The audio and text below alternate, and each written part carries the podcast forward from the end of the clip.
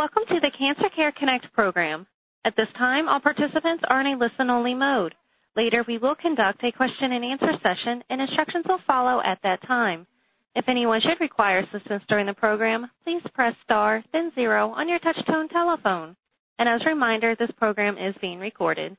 At this time, I would like to introduce your moderator for today's program, Dr. Carolyn Messner, Director of Education and Training at Cancer Care.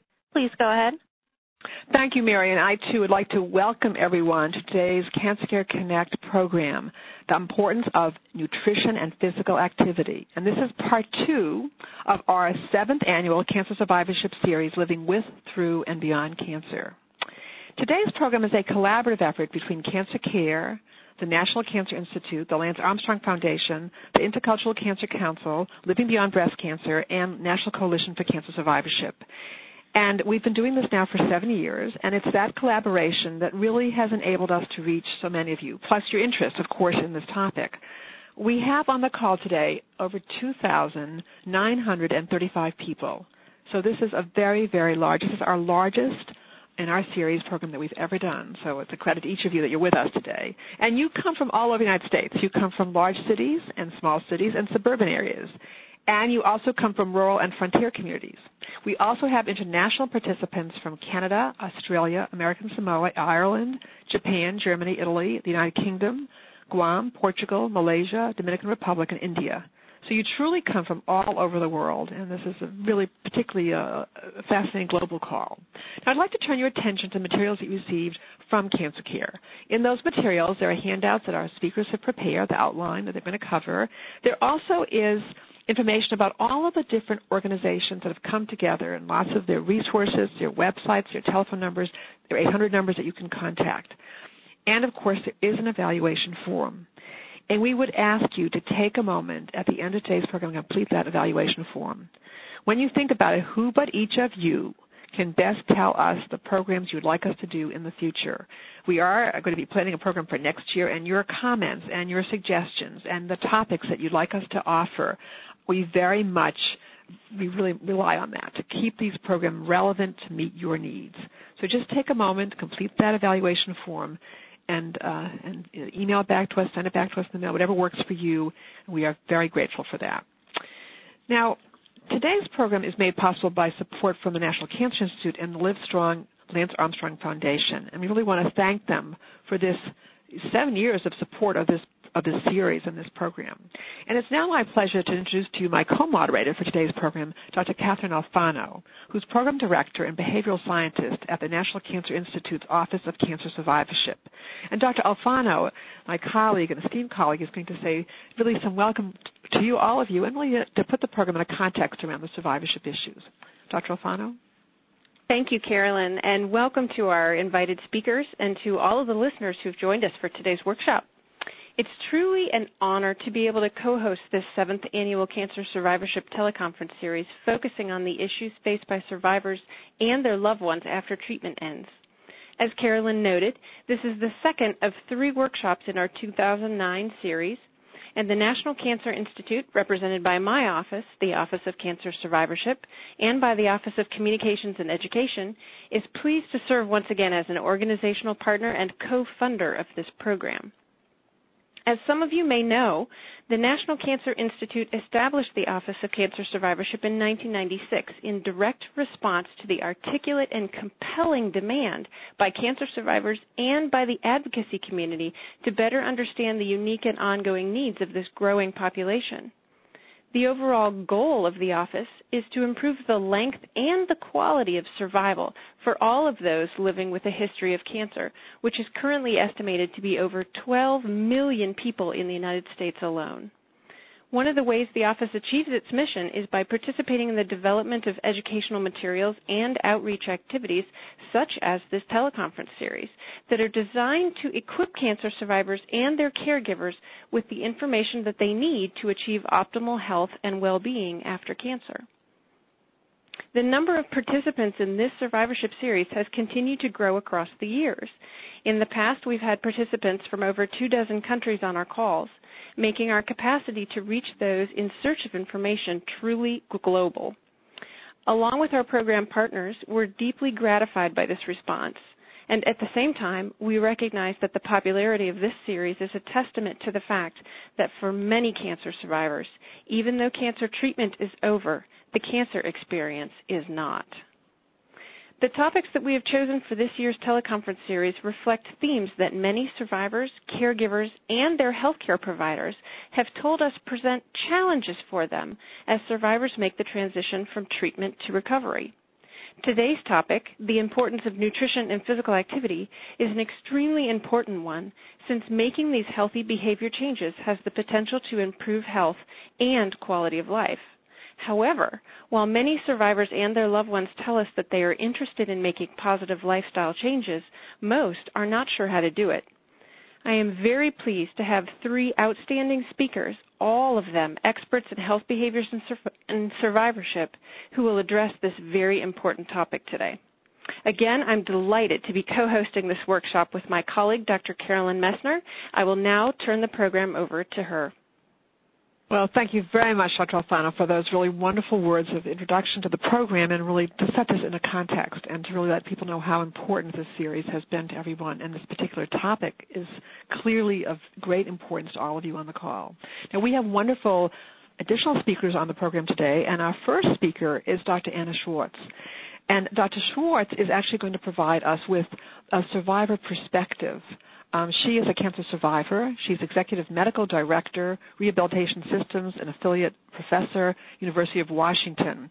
And she really is going to tell you her story and how she has incorporated uh, nutrition and physical activity into her survivorship. Uh, Dr. Schwartz.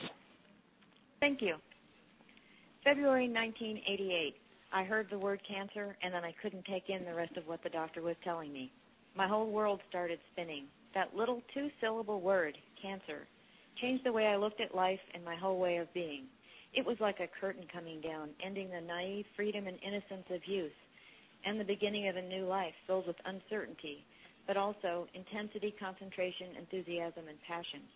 I went from a young, free-spirited college student to one blanketed in the darkness of the violent black storm clouds, alone, terrified, and confused. I was overwhelmed with decisions and emotion, but oddly at the same time, filled with hope and a strong desire to pursue what was meaningful to me.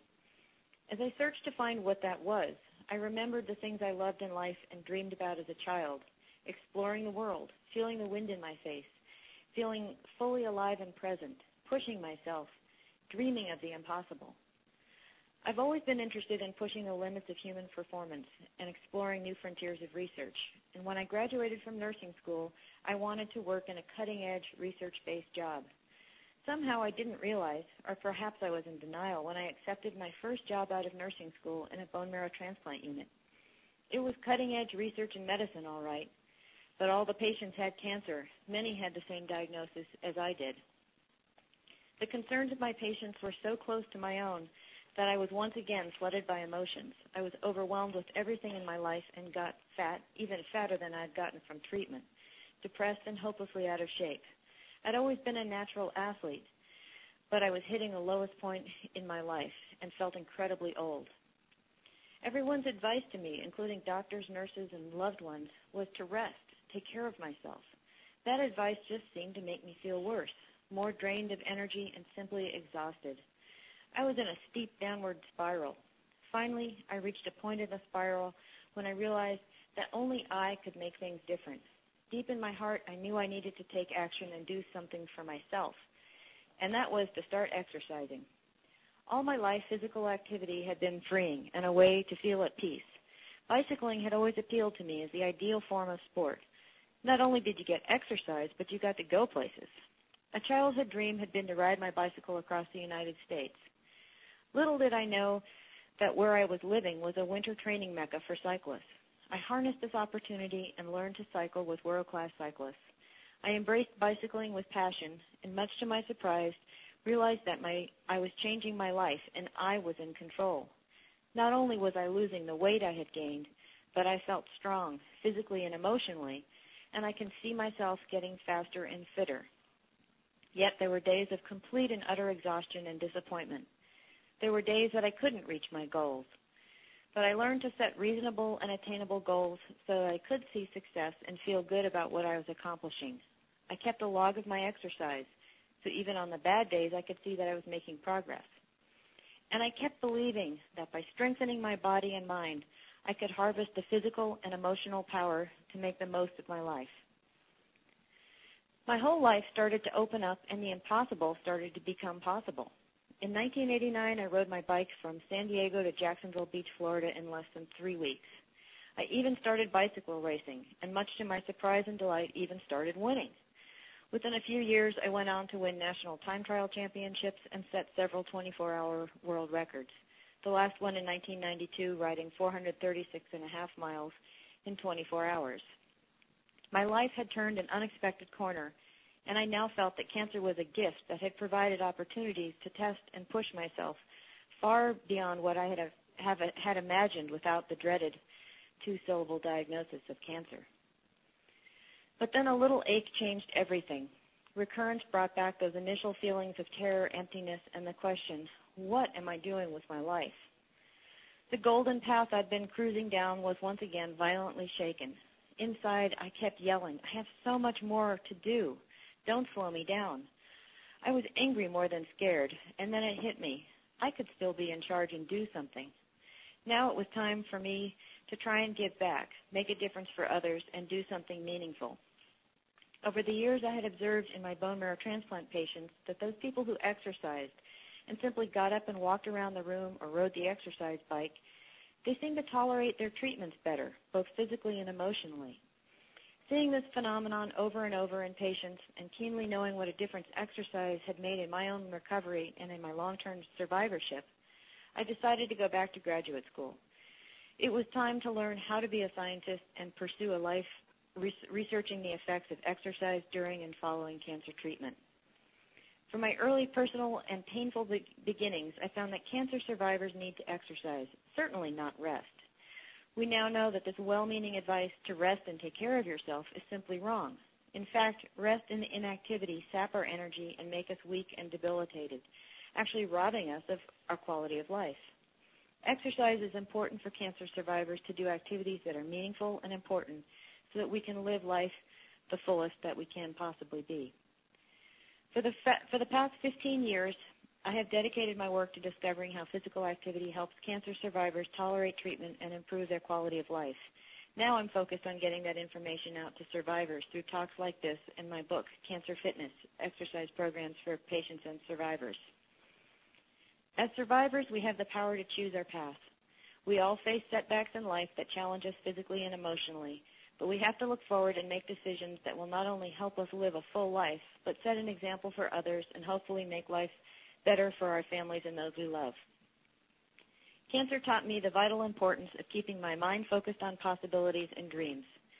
Cancer was a window that brought tears and sunshine, darkness and opportunity. These extreme opposites also brought true passion, intensity, and enthusiasm for life and living it with meaning and purpose.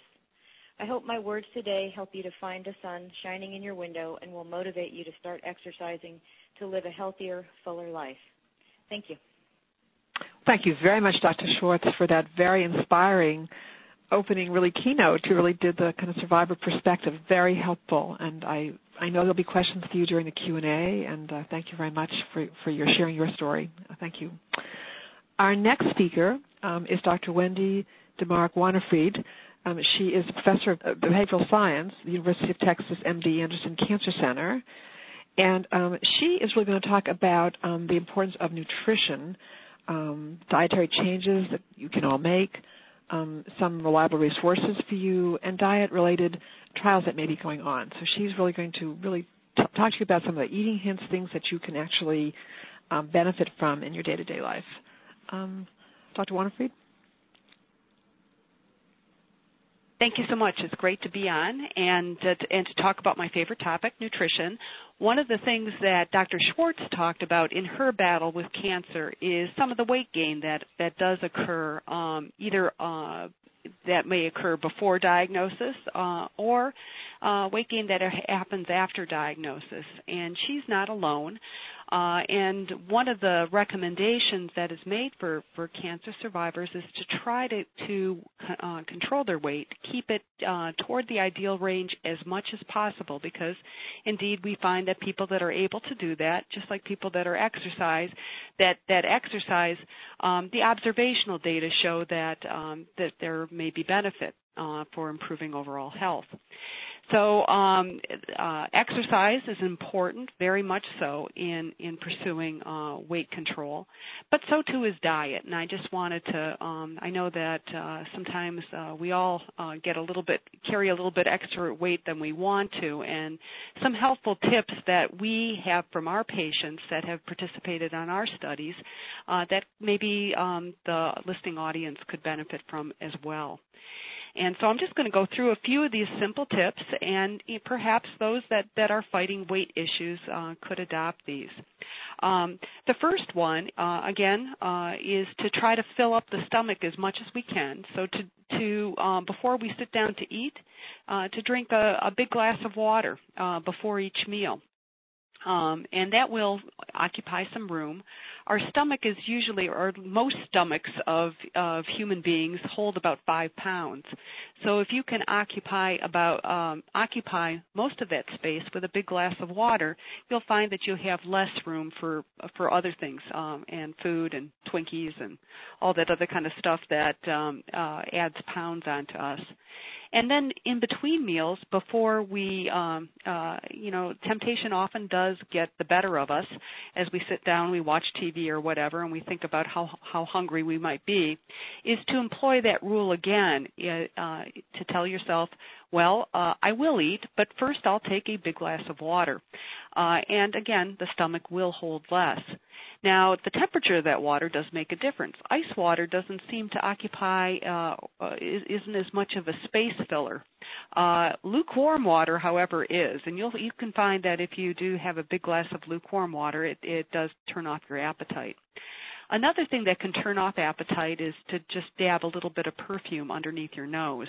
Um, some of our women uh, find this, men, uh, there may be some sort of so- social stigma with this, but um, the women that are in our studies, uh, one of our women in particular that is a, a very successful um, at her weight loss program actually dabbed a little bit of cologne under her nose uh, um, as she uh, entered the door after work. That tended to be her hard period of time where she would uh, get home from work and, and want a snack, and a little drop of perfume helped her um, um, keep an edge off of her hunger.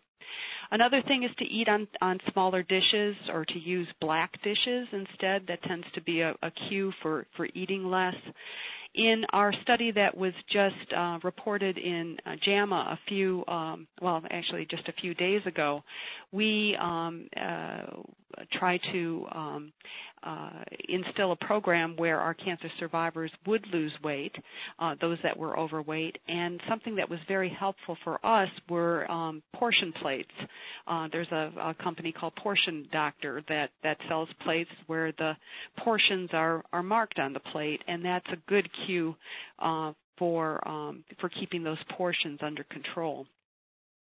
Uh, the other thing is to eat eat foods with fewer calories. Um, broth-based soup, starting the meal with a broth-based soup, uh, like uh, consomme or um, some sort of, um, again, uh, uh, very uh, maybe a vegetable soup or a minestrone, is one way of occupying more space. And to eat more fruits and vegetables because those are much, they pack far fewer calories than the other foods. Um, and then uh, also just to try to keep the hands busy. Uh, if we're uh, occupying our hands with knit women that knit, and I, here I'm using a little bit of sexual stereotyping, which I really don't mean to. Men certainly can knit as well. But um, again, in our uh, study that we have just completed, uh, the the people that were able to uh, be successful with their weight loss had a tended to have a hobby that they could keep their hands busy, whether it be knitting or whittling or uh, that sort of thing. And then uh, finally, just to clear the house of food cues, so removing candy dishes uh, from um, the house, uh, so that uh, it it uh, it doesn't take a lot of um, uh, food to pack on the pounds. Uh, and uh, if you uh, exercise, that's again one way to uh, reduce the amount of uh, energy that, that gets converted to fat. But if you exercise and then you eat, it doesn't do too much good. And, and it takes about eight minutes of exercise to burn off six jelly beans. So um, they add up quickly. Uh, for cancer survivors, it's really important to eat a plant-based diet, and that means uh, one of the uh, most uh, important components of the diet is are fruits and vegetables. And there, um, what what is recommended is for women to eat at least seven servings of fruits and vegetables a day, and for men nine servings of fruits and vegetables a day. And uh, those are important not only for the nutrients, but again for for the weight control and uh, with more of an emphasis on vegetables and less of an emphasis on fruit. So a majority of that should be vegetables as opposed to fruit. Uh, and then, um, as uh, it, in a final note, is just to watch the amount of fat and meat in the diet. Um, in sitting down and having meals, meat should be no long. Uh, the serving of meat should be no larger than a deck of cards, uh, and uh, using appropriate uh, fats and oils also is important. Uh, and you may want to check your, your pantry. Make sure that you're using olive oil or canola oil instead of other uh, other forms of oil, uh, and that's important um, uh, for uh, cardiovascular health. Um, and so that's that's base, those are basically the um, hallmarks of a, a good diet. Um, lastly, uh, I'm going to just hit briefly on supplements. I know that a lot of cancer survivors tend to want to uh, use supplements. We know that 60 to 80 percent of cancer survivors uh, generally take supplements. And right now, um, the data show that supplements are actually, um, most of the studies that have tested supplements have shown more harm than good from them. Uh, and so we really suggest that uh, people get their nutrients from food uh, and um, and not to really use supplements unless they're on a clinical trial. And um, for cancer survivors uh, that would like to participate in diet-related clinical uh, trials, just to go to the NIH website to and and uh, look up clinical trials and see which ones are diet-related. And that's it. Well, I want to thank you very much, uh, uh, Dr. Mark uh, Winifred, for an excellent presentation, really for giving people some really very, um, very important, very uh, creative, actually, tips in terms of um, managing weight and, and with eating appropriate food. So thank you for that. And I know there'll be lots of questions for you during the Q&A. Thank you. Our next speaker is um, Dr. Um, Bernadine Pinto. And Dr. Pinto is professor of research, the Miriam Hospital and the Warren Albert Medical School of Brown University, Centers for Behavioral and Preventive Medicine. And Dr. Pinto is really going to focus on the importance of exercise, types of exercise, exercise-related clinical trials for survivors, and really tips and strategies on how to get more exercise, so things that we're always very interested to hear more about. I'm going to turn this over to Dr. Pinto. Good afternoon, everyone. It is afternoon over here in Rhode Island, and I'm very glad to have this opportunity to talk to you all about exercise and its relevance to cancer survivorship. So my thanks to Dr. Messner for inviting me. And as she has just mentioned, today I'm going to share some with you my view of what we know about the benefits of exercise for cancer patients, how exercise might help in recovery, what type of exercise is useful, and then I'll end with some tips on how to motivate yourself to become or stay active. Now, for many years, just as Dr. Schwartz mentioned, get plenty of rest was the recommendation that patients received both during and after cancer treatments. And reducing physical activity, though it may be appropriate during treatment for those who are experiencing side effects, it doesn't have to be the norm for everyone, especially after treatment completion. As many of our listeners know and may have experienced, cancer patients report difficulties such as fatigue, changes in body image, sexual functioning, anxiety, and depressed mood, and some of these uh, effects linger for many months or years. Now, when we think about the general public, becoming and staying physically active has been known to improve mood, increase vigor and energy, in addition to improving cardiovascular health, managing high blood pressure, diabetes, osteoporosis, and other chronic illnesses. And unfortunately, cancer treatments can increase risk for some of these illnesses. The good news is that we know that exercise helps to reduce this risk. My understanding from talking to survivors is that exercise is appealing to those of you who are looking for, for ways in which you can take charge and improve your well-being and recovery. And finally, exercise has special appeal to patients and families because it doesn't involve medications. So let me move on and let me address the question of whether exercise offers physical or psychological benefits for those who have cancer. Some studies have shown promising results both among patients who are receiving treatments such as chemo or radiation, as well as among those who have survived treatment. And generally, people who took part in these trials were encouraged encouraged to adopt moderate intensity aerobic exercise such as brisk walking and biking. So we're certainly not talking about running marathons or taking part in triathlons. The, the people who participated and who exercised showed improvements in fitness, in mood, in vigor versus those who stayed inactive. And in 2004, the Agency for Healthcare Research and Quality here in the U.S.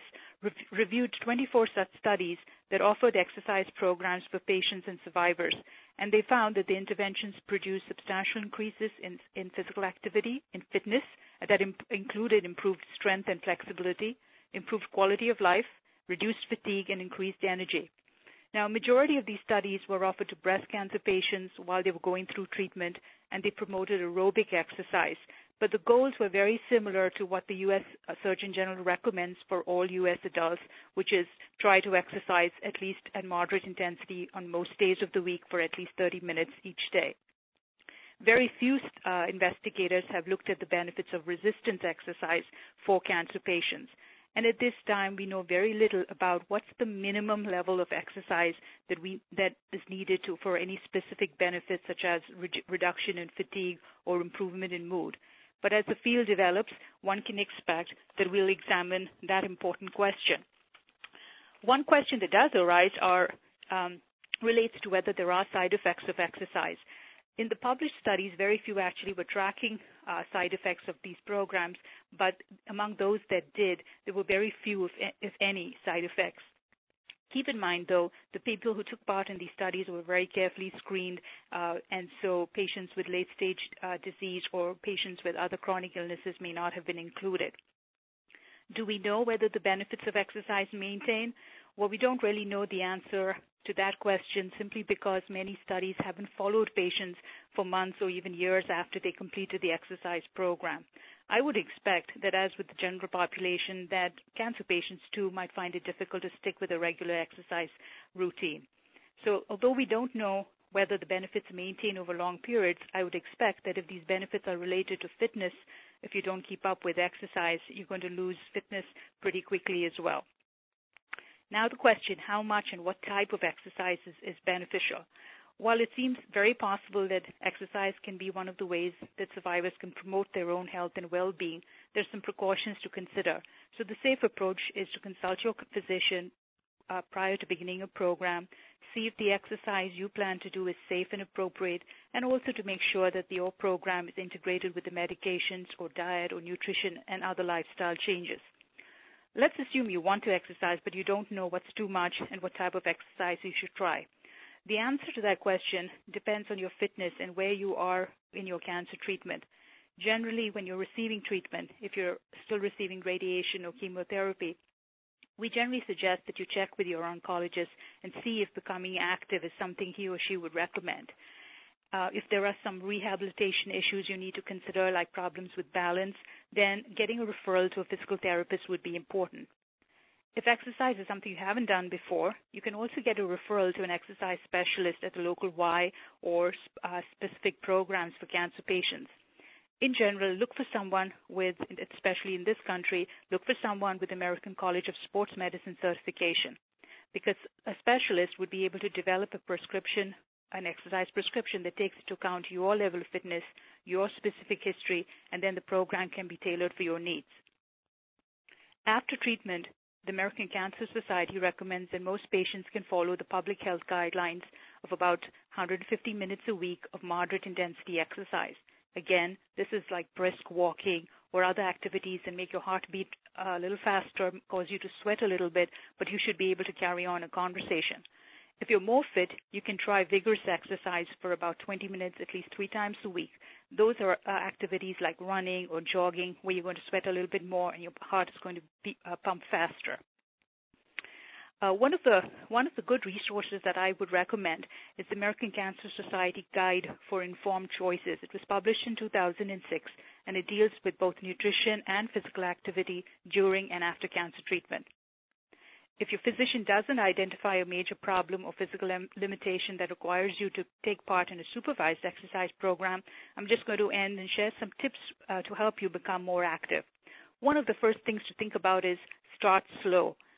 Begin by looking for small ways to increase movement in your day, such as taking the stairs more often, parking your car at the far end of the lot, doing your errands on foot, even cleaning the house with more vigor. So we don't want people to think of exercise as an either an all or none activity. Keep in mind that doing something is always better than doing nothing at all. Try to keep set very set specific goals, but keep them small and keep them uh, simple so that you can achieve them. And every time you achieve a goal, acknowledge it in some way. Try calling a friend or buying a DVD or some uh, uh, way in which you can celebrate your steps towards a more active lifestyle. But while you're doing this, it's really important to listen to your body. Watch for signs of overexertion such as uh, inability to catch your breath, feeling dizzy or lightheaded, if you're experiencing chest pain or discomfort.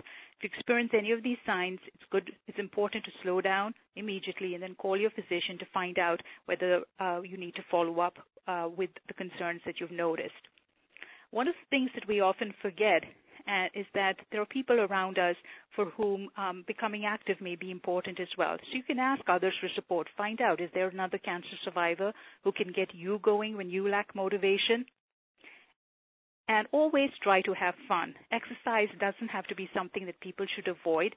I often recommend dancing because that's an activity most people enjoy, but they uh, don't seem to think of it as a form of exercise and also think about local resources and what does your community have uh, to offer uh, survivors to become active. Check with your local Y or the American Cancer Society or the NCI for information. In the U.S., for example, the Lance Armstrong Foundation has partnered with local Ys in some parts of the country, and, and they are offering free exercise programs to cancer patients and their families. So before I, went, uh, before I end, I want you all to know that what we've learned about exercise after cancer is the result of patients and survivors who have volunteered to take part in these trials. I want to acknowledge all of their contributions and encourage you all to t- consider taking part in these trials so that our knowledge can grow to help you all. Thank you. Thank you very much, Dr. Pinto, for really an excellent really presentation and, and really for giving us lots of tips um, on exercise, which is invaluable to all the participants and we will have time for questions for you as well. I'm sure there'll be lots of questions. Well, I'm going to um, I want to thank all of our speakers. It's been outstanding, and now we do have actually time for questions. Um, we actually have lots of time for questions. I'm going to ask Mary to come on and actually bring on all of our speakers, and also if Mary would also bring on Dr. Stuart Fleischman, who's Director of Supportive Services, Continuum Cancer Centers of New York, Beth Israel Medical Center, St. Luke's Roosevelt Hospital. So if you would bring on all of our speakers and Dr. Fleischman, and we're all set to take, and if you would explain to people how to queue up for questions. Mary? Thank you. Ladies and gentlemen, if you would like to ask a question, please press the one key on your touch-tone telephone. If your question has been answered and you wish to remove yourself from the queue, you may press the pound key. Our first question comes from Lynn. Hi, I had a, question and a comment for um, Dr. DeMark Wahnefried. I recall you saying that um, there are studies that show that some supplements can do more harm than good. And I was curious, I know there was only a limited amount of time to really cover this, but I was a little concerned because – there's actually quite a lot of evidence-based medicine that shows that certain supplements for certain people, for certain types of cancers, actually may be beneficial. And I'll use a specific example of um, uh, different supplements that, that can help peop, help reduce inflammation in the body and inflammation. Did you have a specific question, Lynn, then that you wanted to ask? Uh, I just am wondering if if um, uh, you could comment on um, some of the the other the fact that there that it's important to have um, the supplement plan be tailor made to that individual person? I didn't Okay. I didn't hear much of that, and I'm just wondering if you could comment on that. Okay. Well, thank you for the excellent question. Uh, Dr. DeMark Wahnefried, would you want to um, comment on that? Well, I think you know the right now uh, we are there are a lot of supplements that are showing promise, and uh, and so uh, I, let me emphasize that word promise as far as reducing inflammation, uh, and that and then that linking that inflammation to cancer or or um, uh, the lack of progression of cancer or whatever. Uh, and uh, indeed, we are doing some studies on on flaxseed right now because it has omega-3 fatty acids in it, and indeed we are, sh- are seeing some promising evidence that indeed it, it may have a, a role in inflammation. Um, but let me qualify that even though I, I uh, run these clinical trials and, and um, do this sort of work, um, we really uh, need more clinical trials. And not only uh, do we make res- uh, recommendations on, uh, well, in, in order to make recommendations to the general public, you really do need uh, even more than one clinical trial. You need several clinical trials before you can have proof of concept here. So um, we, we have to be careful. Uh, and uh, the things, the studies that have really uh, reared their head and we really have to pay mindful attention to are the studies that uh, were done um, starting in the 1990s uh, the alpha uh, tocopherol beta carotene trial, ATBC, where we really thought that beta carotene was going to help help stop cancer, uh, and we really thought that vitamin E was going to help stop cancer. And lo and behold, those promises really didn't, or those hypotheses didn't turn out. So, in fact, they they actually predispose people to to getting cancer or to really kind of accelerating the process. Um, recently, we've had the results of the SELECT trial, which was looking at selenium and vitamin E. And again, those were touted as uh, antioxidants, and so uh, were really uh, had a lot of enthusiasm, and a lot of people started taking them before the results of the clinical trials were in. And then, lo and behold, we get results that show that the selenium predisposes people to diabetes risk, and uh, the vitamin E to, um, uh, if anything, uh, per, uh, higher rates of prostate cancer. So we have to be careful. It's important not to get on the train uh, until you know exactly what direction it's going in, and uh, and that's really the the uh, role of science. And we just have to be patient for those answers. That's really such an excellent point. Uh, thank you so much. And um, uh, and thank you for asking that wonderful question. Dr. Fleischman, do you want to comment also just on uh, concepts of clinical trials and how the concept of the science of that? Yeah, I, I echo what, what's been said. I, I, I think this is one of those situations where what we suspect on the cellular level needs to be translated into the whole person, and um, the what, whatever what we read about what happens in you know in a petri dish in a in a cell culture um, needs to then jump onto what the effect is on on a human, and, and that's how we're sort of stuck now in, in having to do those trials before anybody can make a recommendation that's more helpful than harmful. Um, our amazing technological age now brings all that information right to the public really, really quickly. And um, it's just important for all of us to be able to read the stuff and see if, if the claims are made based upon what's happening in a tissue culture or what's happening as a result of a human clinical trial. So I, I think that's why we're all a little bit frustrated um, with the slowness in which things happen, but that's how um, trials are done and that's how we're able to prove things in in medicine now by actually finding if something is safe and then testing it against our best known treatment and then um, seeing what the results are years later. Excellent. Thank you. And Dr. Alfano, do you want to comment from a survivorship perspective in terms of the NCI, in terms of the whole issue of the research and trials? Well, just I, I echo exactly what's been said already, which is that we we really need more research on this, and we also need to be careful in that the research that we get from observational studies, meaning studies of how people are eating naturally, those those results suggest uh, candidates that we want to test certain things and see if certain supplements work. But then in a trial setting, it, it often hasn't panned out. So it just, it, I think it really speaks to the importance of funding for these clinical trials to test these supplements. And I, this is Wendy DeMark again. I just want to hop in. I think that uh, Dr. Pinto brought up a very good point. Is is that we we do need people to participate in in clinical trials and and uh, therefore encourage any of the listening audience to to do so. Dr. Pinto, we want to include you here too as well in terms of you can see this question that that um, actually Lynn asked. Really, I didn't involve all of all of our speakers, you know, all of our uh, faculty here because indeed it's such an important question, and I know it's something that does um, is an issue for everyone. And Dr. Pinto, do you want to comment on just that issue of participation in trials? So you had really. Well, you, uh, I, I think uh, among our listeners, uh, there there may be many of you all who may have known some particular ex, uh, individual who uh, experienced positive effects.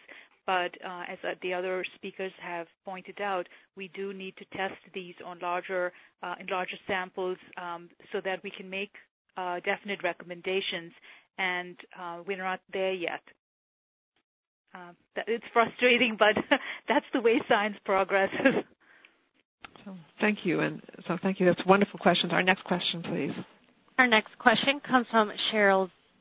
I wonder if uh, many of the speakers can comment on issues of alcohol. I, there have been a number of studies recently speaking to, um, you know, pros and cons of alcohol use.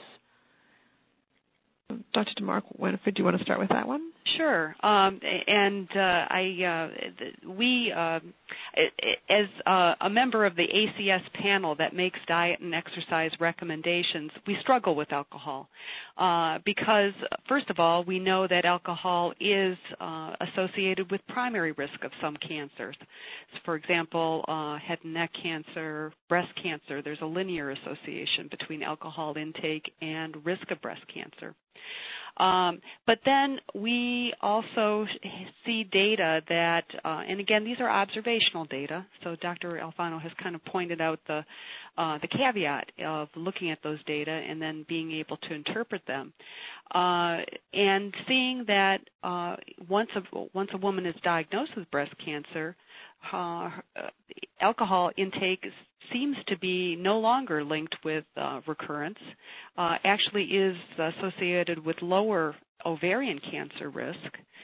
Uh, and uh, so try to make sense out of that that um, the data that are there that are provided there, and then also we have we struggle with the notion that or not the notion the the evidence that alcohol actually reduces cardiovascular disease risk if consumed moderately. And we know that cancer survivors are at increased risk for cardiovascular disease. So uh, having some of that cardioprotective effect that alcohol can render is is important if if um, uh, in in being able to to battle you know that that leading cause of uh, more, uh, comorbidity.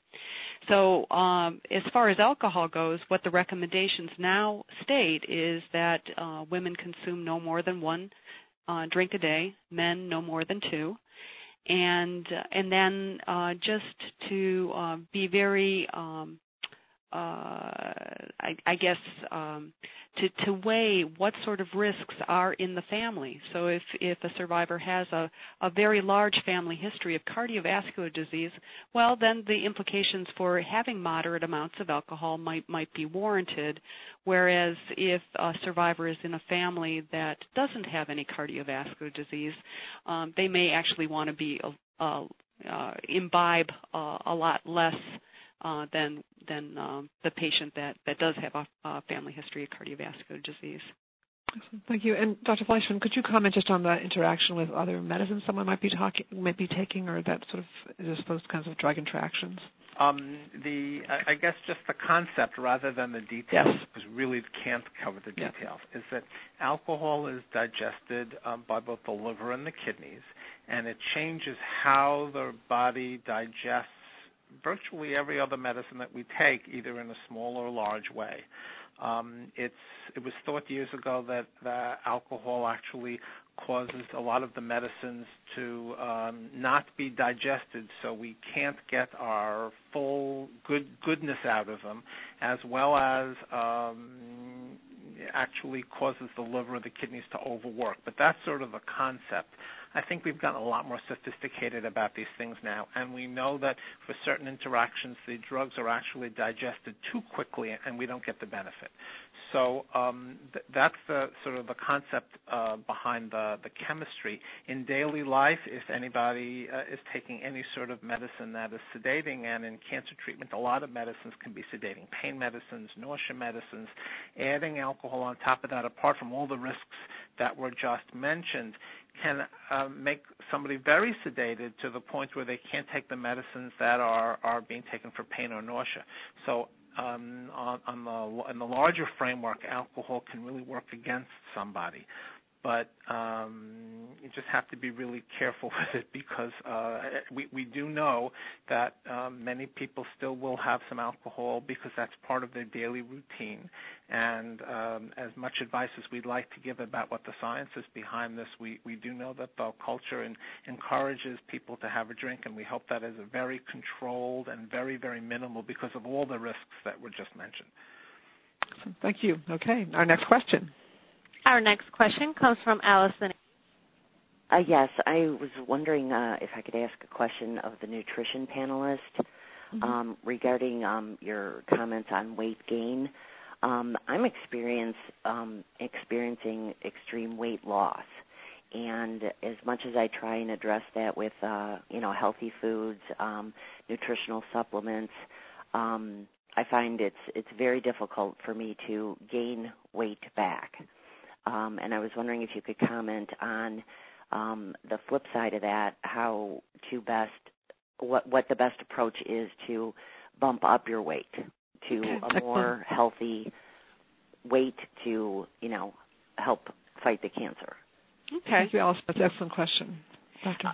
Um, the um, um, this is uh, increasingly more of a rare problem, but it is a problem nevertheless. There is a there are a number of cancer survivors who have trouble actually maintaining their weight, and so for for um, for people um, like you, trying to increase uh, caloric intake by actually uh, adding uh, more uh, uh, more uh, high density foods such as uh here you would want to add more fat uh, to your uh, to your meals uh, and actually make things more nutrient dense.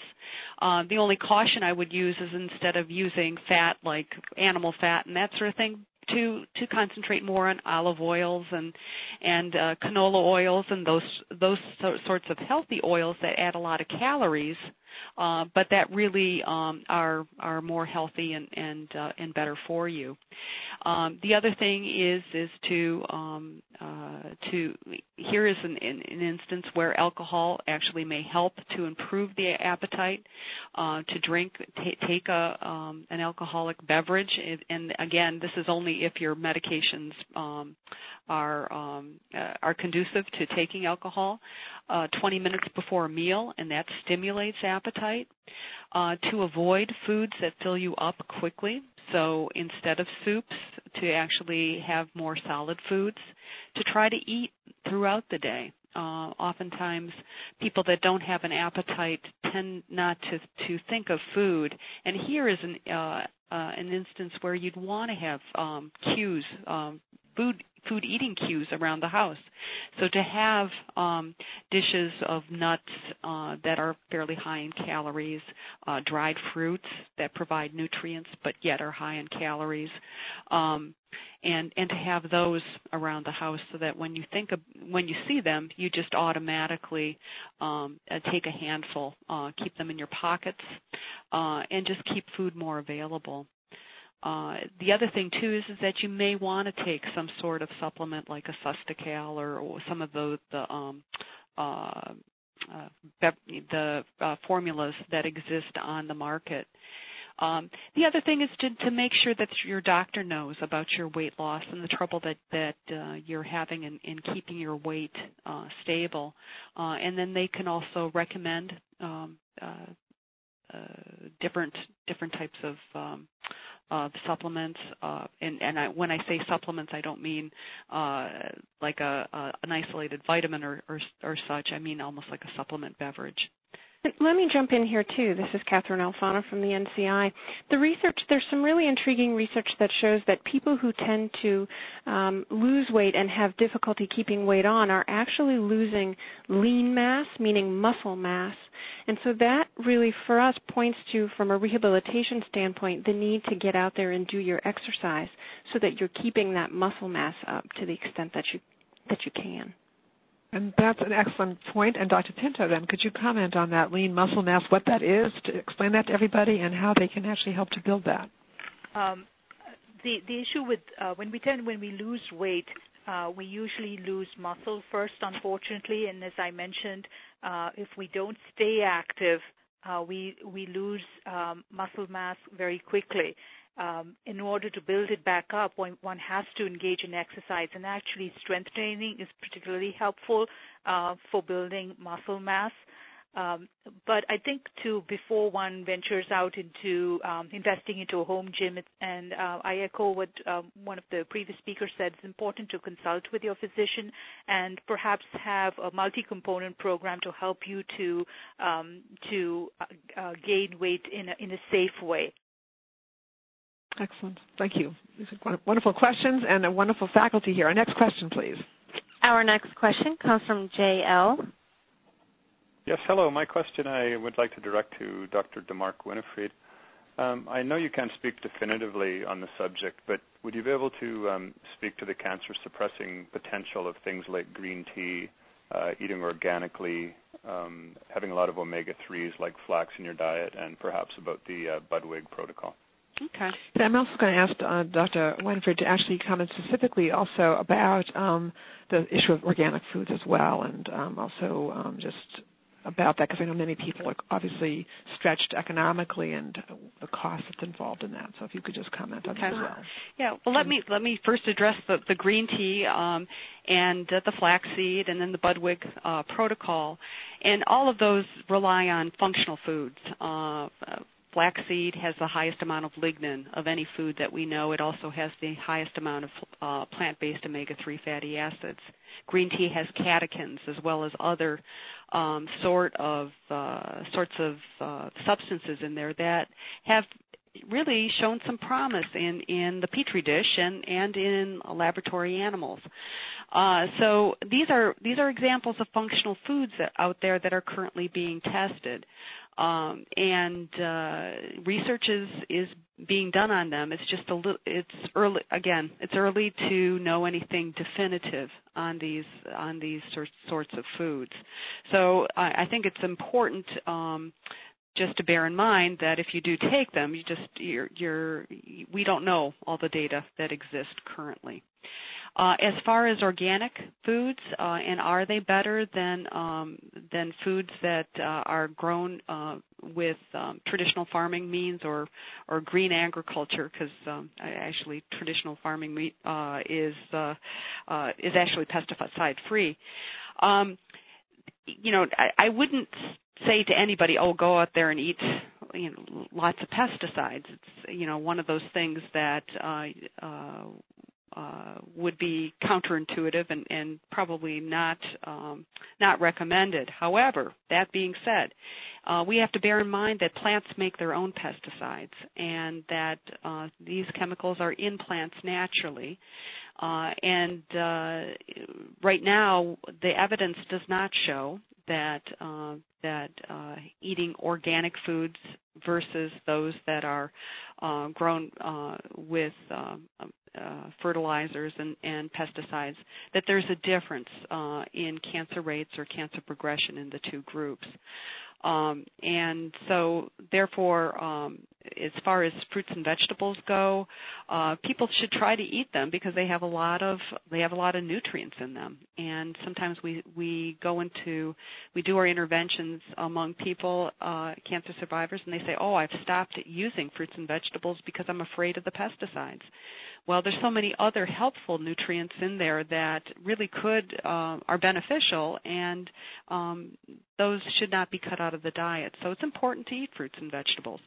Um, one of the ways that you can reduce your um, potential intake of pesticides is to to um, uh, in there are some pesticides. Let me let me preface this uh, saying that we can't really get rid of. They they kind of go right into the plants. For example, apples. Um, the um, pesticides that are usually used uh, on that crop uh, are integrated into the fruit itself.